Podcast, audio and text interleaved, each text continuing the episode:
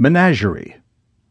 I carry the images of animal eyes that have locked with mine, some for long cat seconds, others for brief deer moments. The electricity, latent in my body, sparked a little at each encounter. The two of us, at opposite shores of the separating gulf, fear and wonder defining our brief contact, visiting for a time, then gliding away like magnetic norths invoking a repulsive instinct for the safe familiar. Frying eggs.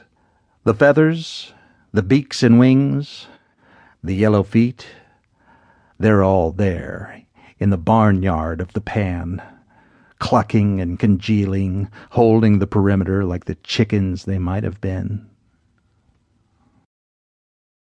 Cycle of Metamorphosis. The worms were frenzied green, writhing and plentiful as grass a carpet of squishy fibers, our disgust, a universal twitch. But then, weeks later, came the moths, tiling our windows, seeking the light on their inward spiral, and cocooning us indoors where we waited for their dirty brown wings. There's a yellow ladybug. There's a yellow ladybug on the cupboard door of Mary and Lloyd's house we never used to see so many of them, says Mary, and we don't know where they come from, but they are everywhere this year.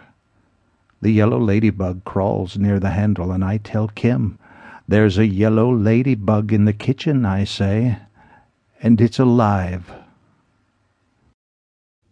Comfort Zone The bear was black, like a moving pit opening in the green underbrush just off Wind River Road. It flowed uphill to dense foliage, not wanting to see what we looked like in the safety of our car. If it told stories, it might have a good one about a blue Honda trailing a plume of dust and stopping in a place where any bear could see it was smaller than the car and had to run away for safety. My heart's easy flutter was a steady presence in my chest as I watched the bear and knew one thing. Without this garment made of steel and glass, I would feel the rattle of my chest muscle. It would want to move, escape, even fly, and would not necessarily wait for me, reluctant and confused traveling companion. Location, location, location. Hold a white feather in your hand. Raise it to the sky. Let it sail on a puff of your breath. Watch it fall, curved side down, to a soft landing on the grass. Stand in a flock of barn swallows. Raise your feather to the sky. Tilt your head and blow. Swallows swoop and swirl around you in swift rustling arcs until one or two seconds later your offering is snatched from the air, safely lodged in a swallow's beak, and disappears with its owner into a nearby nest, accompanied by a throaty liquid note of thanks. And you are left with a smile curved upside down, looking for another feather.